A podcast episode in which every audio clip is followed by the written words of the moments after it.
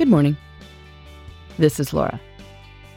Welcome to the New Corner Office, the podcast where we share strategies for thriving in the new world of work, where location and hours are more flexible than in the past. Today's tip is to do what's necessary, unless you decide to do more. For so much in life, good enough is good enough and doing a good enough job on most things allows you to choose a few things where you truly knock it out of the park. I'm guessing that most listeners of this podcast are not underachievers. You are exceptionally hardworking. You took your A plus student performance straight into the working world. And that's great. I salute you. I like to pride myself on setting high standards too. But it's important to know when you're doing more or setting higher standards than is expected or necessary. It's wise to discern what is good enough for a given purpose, and then make a conscious decision about whether to do more than that. I was recently in a group where several people commiserated about a particular early career experience, staying up late, maybe even all night, to complete something for a client who then didn't even look at it.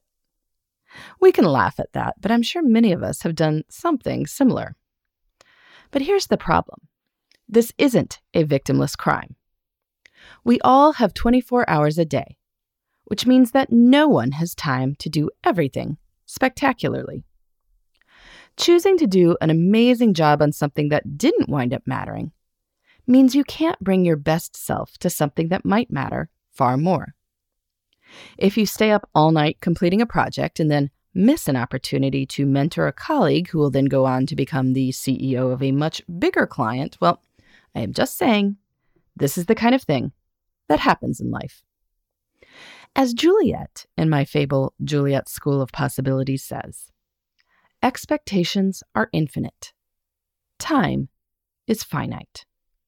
We are always choosing. Choose well. Part of choosing well is intentionally deciding when to do work that is good enough and when to set out to do work that is spectacular. There are all kinds of situations that call for good enough.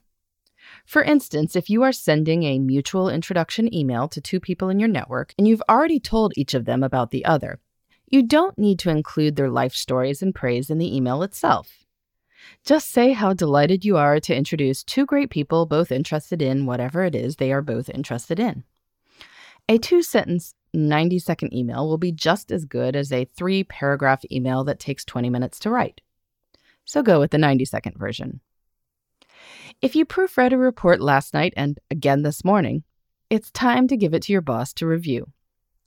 Don't keep proofreading beyond the point that proofreading yields real benefits. Now, there are plenty of situations where the extra effort will be rewarded.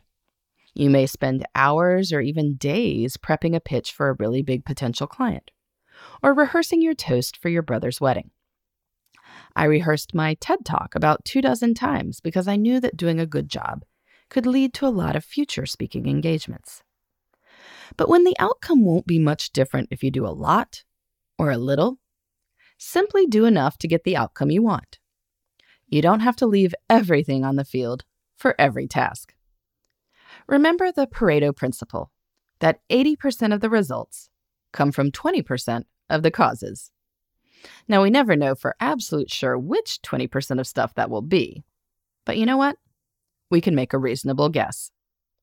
So do a good job unless you have made a choice that you should do your absolute best. When you do this, you will have the energy to do great things. In the meantime, this is Laura. Thanks for listening.